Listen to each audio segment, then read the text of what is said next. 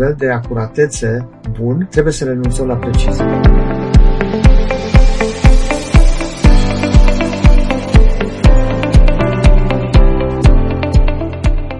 Salutare tuturor!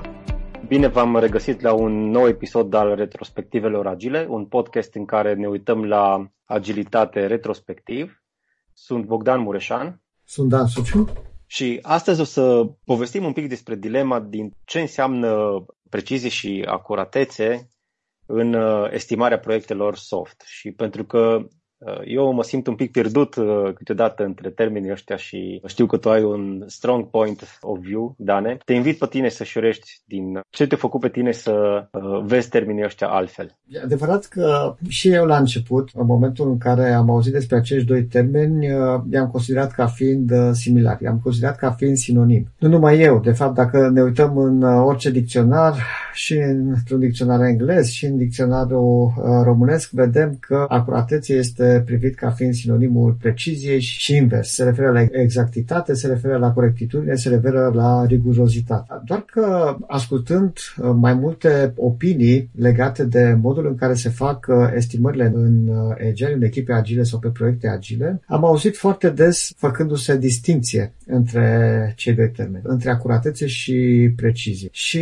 am să-ți dau un exemplu cât se poate de simplu ca să vedem împreună cât mai clar această diferență și la ce se referă cei care fac această diferență între precizie și acuratețe. De exemplu, când mă refer la ziua fiului meu, eu știu că fiul meu este născut pe 13 februarie. Da? În momentul în care cineva mă întreabă când e născut fiul meu, faptul că îi spun acelei persoane este născut în februarie, este un nivel de acuratețe suficient pentru persoana respectivă de a înțelege care este momentul în care băiatul meu a fost născut. Poate mai dau și un element în plus. De exemplu, zic, e vărsător, e născut în februarie.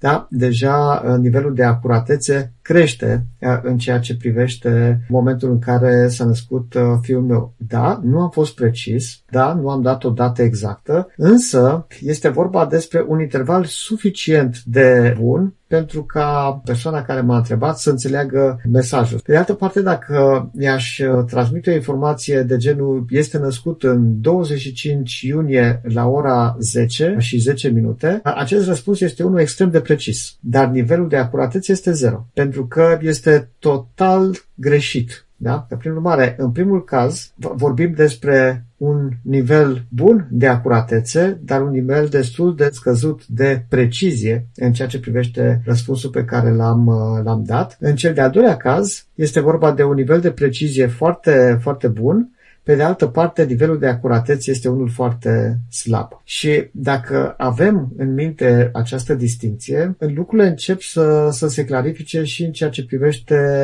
modul în care acuratețea și precizia sunt privite atunci când uh, facem estimări pe, pe proiectele noastre. De foarte multe ori, clienții noștri sau sponsorii proiectelor pe care lucrăm își doresc să obțină de la noi, cei care executăm acel proiect, o dată precisă legată de momentul în care proiectul se va termina. Sau, dacă nu este vorba despre întreg proiectul, când un modul anume se va termina sau când un release uh, particular se va încheia. Acest lucru, să dăm o estimare cu un grad ridicat de precizie, este strict legat de niște factori foarte, foarte importanți, și anume faptul că specificațiile sunt complete, sunt clare și sunt nemodificabile, pe de o parte, iar pe de altă parte faptul că noi, cei care facem parte din echipa de proiect, stăpânim la un nivel foarte ridicat tehnologiile pe care le utilizăm în dezvoltarea proiectului respectiv. Dacă cel puțin acești doi factori sunt îndepliniți, atunci noi vom putea, vom fi capabili să dăm o astfel de estimare cu un nivel de precizie relativ bun.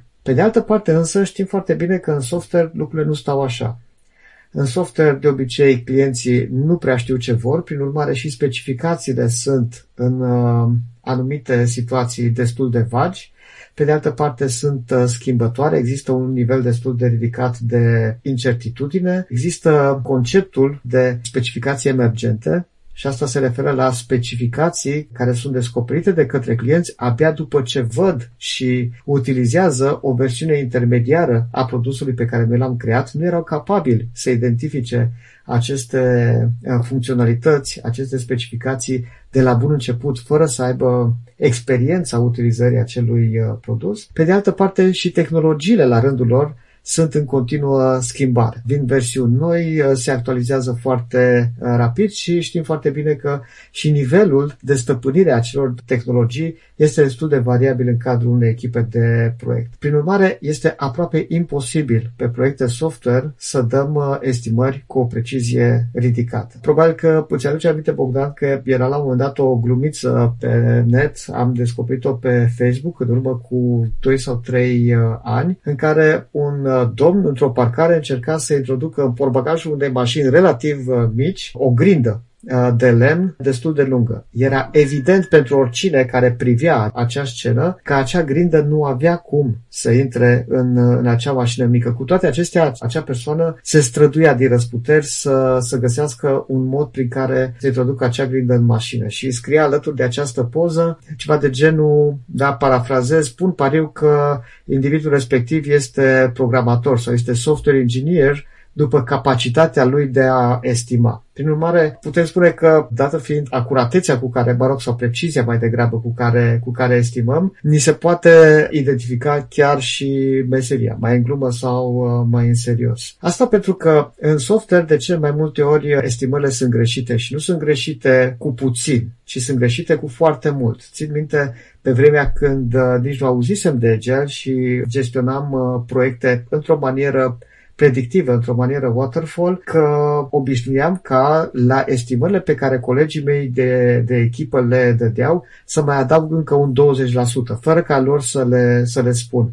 Pentru că știam din experiență că în medie undeva la în jur de 20% este eroarea preciziei de estimare pe care o dădeau ei. Cu toate astea, nu erau deloc rare cazurile în care pur și simplu uh, și cu acel 20% estimarea să se dovedească a fi total greșită diferite. Deci este foarte dificil să, să facem planuri sau să facem estimări cu o precizie ridicată. Pe de altă parte însă, ceea ce cred că ar fi bine să urmărim este ca de fiecare dată estimările pe care le dăm sau planurile pe care le, le facem și le transmitem mai departe clienților sau sponsorilor proiectului să fie cu un nivel de acuratețe cât mai mare. Adică să fie corecte cel puțin într-un procent de 90%. Asta face ca, spre deosebire de proiectele predictive, în care estimările sunt ceva de genul undeva la finalul lunii august, în jurul datei de 25 august. Asta e un tip de estimare pe care îl regăsim destul de des pe, pe proiecte predictive. În proiectele agile, estimările sunt uh, transmise prin intermediul unor intervale. Uneori intervale chiar foarte largi, dacă noi suntem la începutul acelui proiect. De exemplu, undeva între iulie și septembrie.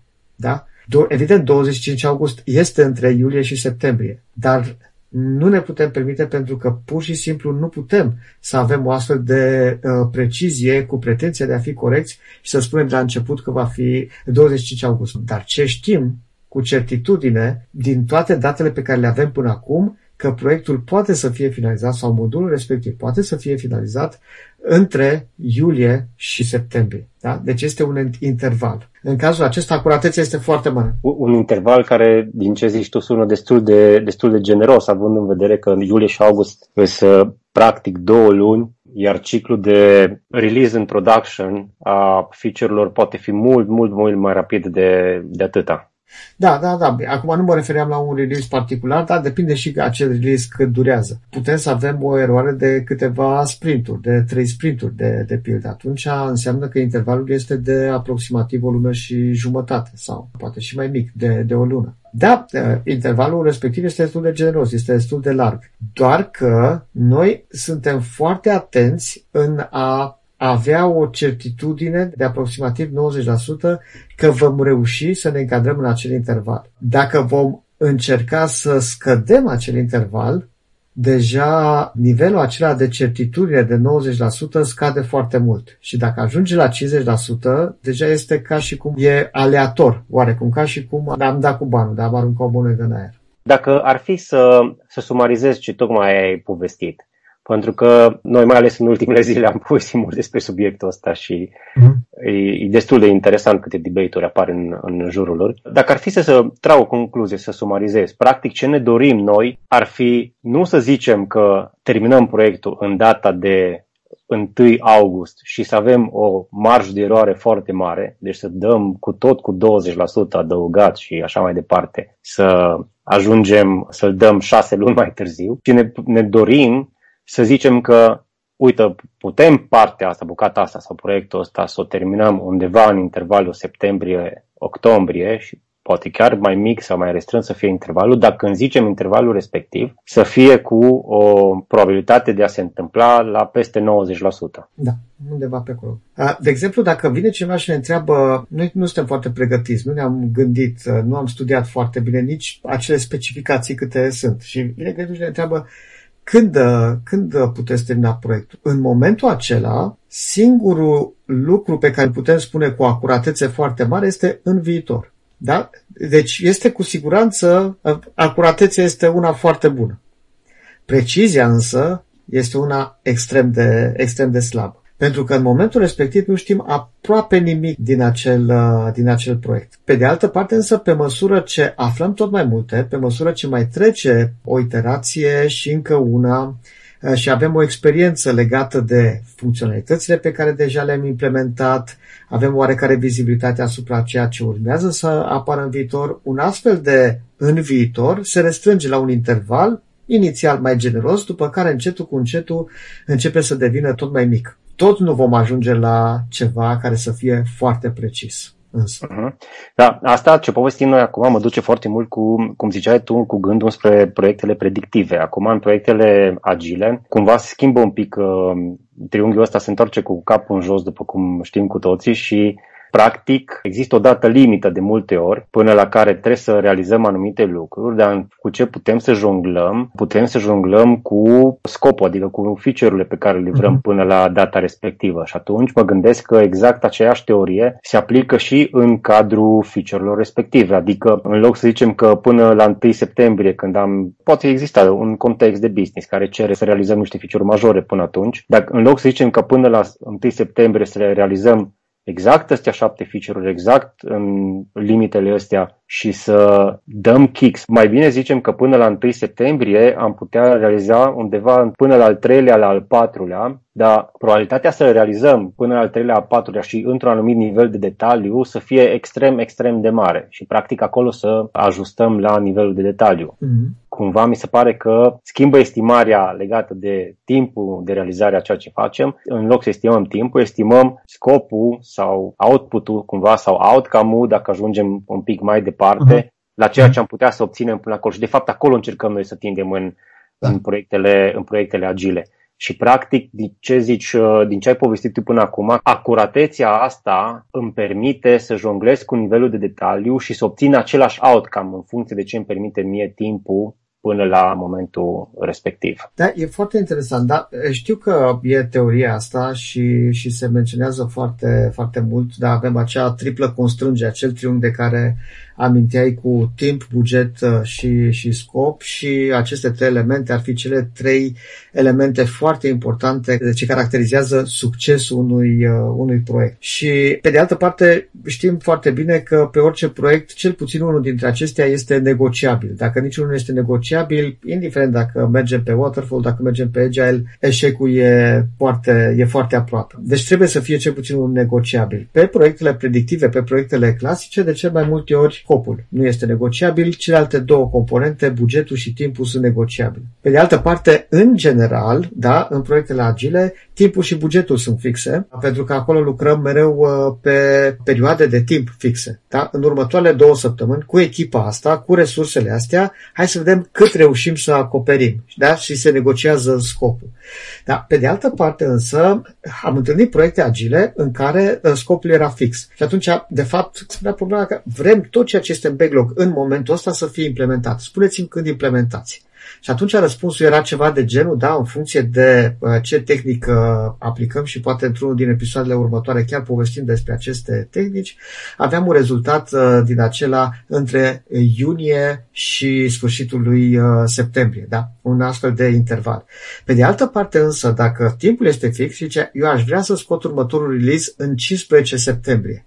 Atunci deja intervalul se mută pe, pe funcționalități. Ne uităm în backlog, ne uităm uh, uh, cum sunt prioritizate toate acele funcționalități și noi putem să zicem, a, până atunci, până în septembrie, noi putem să băgăm mâna în foc că facem atât, deci cel puțin atât, și cel mult, dar este foarte improbabil, cel mult atât. Da? Deci o să fie tot un interval, doar că aici este un interval în, între prioritățile elementelor care, acele funcționalități, acelor funcționalități care fac parte din product backlog. Dar ne jucăm cu intervalul, dar tot va fi uh, în, într-un interval. Tot acuratețea este cea pe care o urmărim. Și uh, asta e interesant pentru că am acoperit cele două mari cazuri care apar în uh, cerințele businessului de obicei. Ori o constrângere care forțează la anumită dată și noi trebuie să jonglăm cu scopul. Și a doua constrângere, vreau să realizez tot backlog-ul ăsta cam până când l-ai, ați putea să-l dați. Și care e foarte important din nou pentru business să știe cam când ar putea să termine intervalul respectiv, pentru că în măsura în care ei înțeleg care e intervalul la care se poate livra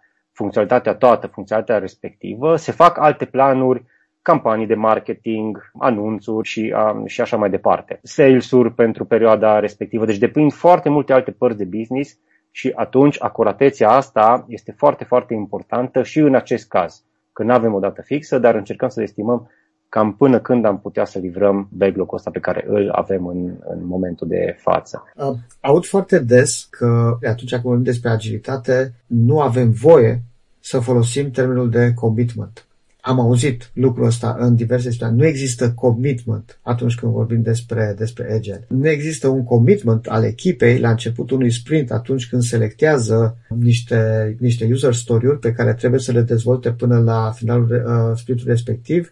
Product owner-ul și ceilalți stakeholder trebuie să se aștepte că e posibil ca unul, două sau poate chiar mai multe dintre acele user story-uri nu vor fi gata la finalul acelui, uh, acelui sprint. Nu ar trebui ca product owner să considere acea, rezultatul acelei planificări ca fiind un uh, commitment. Pe de altă parte însă, eu zic că e foarte important să înțelegem că product owner-ul, business în general, are nevoie de commitment-uri. Au niște obiective de business care sunt foarte importante și nu au cum să reușească să măsoare un progres al unui proiect, să măsoare un uh, outcome sau un uh, return of investment uh, pe, pe proiectul respectiv, fără a avea întotdeauna în contrast uh, și un astfel de commitment. Doar că acel commitment întotdeauna va trebui să fie din perspectiva acurateței, adică acuratețea commitmentului respectiv să fie una foarte mare, dar nu precizie.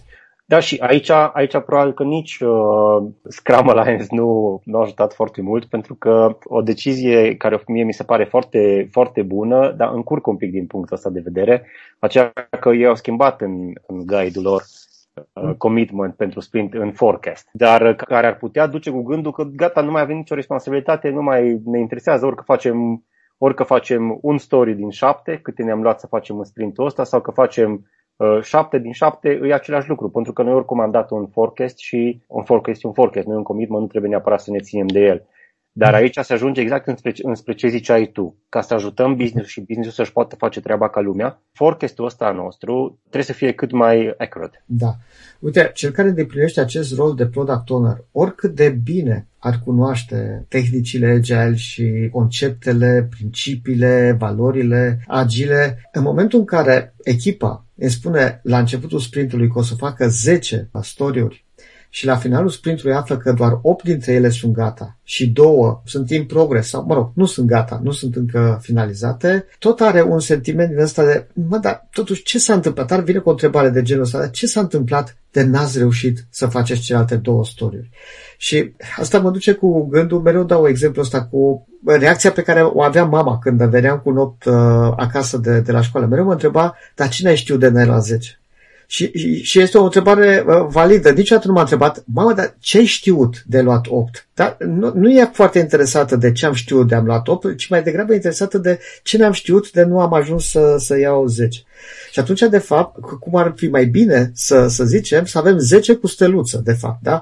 Pentru că noi să spunem de la bun început, cu siguranță băgăm mâna în foc, o să facem 8, deci nu planificăm 10, ci facem commitment pe 8 user story-uri și indiferent de ceea ce se va întâmpla, 90%, 99% astea vor fi gata la finalul sprintului, bonus, steluță, dacă cumva uh, se aliniază planetele corecte, da? că se pot alinia și planetele greșite, s-ar putea să mai fie gata și astea. Haideți să discutăm și despre ele și le punem în sprint backlog. Dar commitment noi facem doar pe astea 8. Și e altfel în momentul în care pe, pe ce am făcut commitment este făcut și ok și mai primește un bonus sau nu. Da? Decât se așteaptă la 10, dar sunt doar 8 gata. Și da, știu, e vorba despre engine. Și e foarte important, de exemplu, să nu punem în sprint backlog doar 8. Adică eu, sincer, n-aș vrea să am o echipă care termină de fiecare dată, de fiecare dată, de fiecare dată toate user story-urile care sunt puse în sprint backlog. Asta înseamnă că acea echipă nu este provocată suficient. Nu își asumă mai mult decât ar putea aduce. Niciodată nu va progresa dacă nu încearcă să-și pună niște standarde mai înalte decât cele pe care știe că le poate atinge. Și atunci eu aș vrea ca să apară situații în care, da, sunt user story-uri pe care noi n-am reușit să le finalizăm. Și este normal. Pe de altă parte însă, nici nu ar vrea să am o echipă care zice 10 user story-uri și am făcut 5. Data viitoare iar 10 user story-uri și am făcut 5. Data viitoare iar 10 story-uri și am făcut 5. Asta înseamnă că sunt niște probleme destul de grave în partea de uh, estimare. Dacă mereu fac jumătate, constant fac jumătate din ceea ce îmi planific să, să fac. Deci trebuie și aici o oarecare balanță. Da? Acuratețea asta de care vorbim este, este foarte importantă. Practic, dintr-un simplu artificiu de framing se poate schimba acuratețea și poate fi un exercițiu interesant să schimbăm unghiul de vedere atunci când facem commitment-ul pe, pe sprint respectiv. Să schimbăm modul din care privim commitment-ul ăsta, ca să eliminăm chestii, cum ziceai și tu, de probleme de estimare și ar ajuta, ar ajuta super mult ca din când în când, atunci când lucrurile nu ies, să schimbi un pic punctul de vedere, astfel încât să vezi care e modul în care te îndrepți înspre, înspre ceva accurate. Adică înspre ceva pe care poți să te bazezi, să fie reliable, astfel încât product owner să poată să-și facă planuri, astfel încât eu ca, ca echipă de delivery să, să mă simt bine că ceea ce mi-am propus să fac îndeplinesc sau poate chiar îmi iese mai bine decât dacă se aliniază planetele. Bun, ne apropiem de, de, de finalul acestui episod și cred că am putea să sintetizăm discuția pe care am avut-o astăzi. Concluzia ar fi următoarea. În proiectele agile suntem interesați de acuratețe și nu de precizie. Nu ne așteptăm și nici nu ne dorim, nici nu avem pretenția ca planurile și estimările pe care le facem să fie precise. Dar nu ar trebui ca planurile respective sau estimările respective să nu aibă un nivel de acuratețe bun, undeva de, de 90%.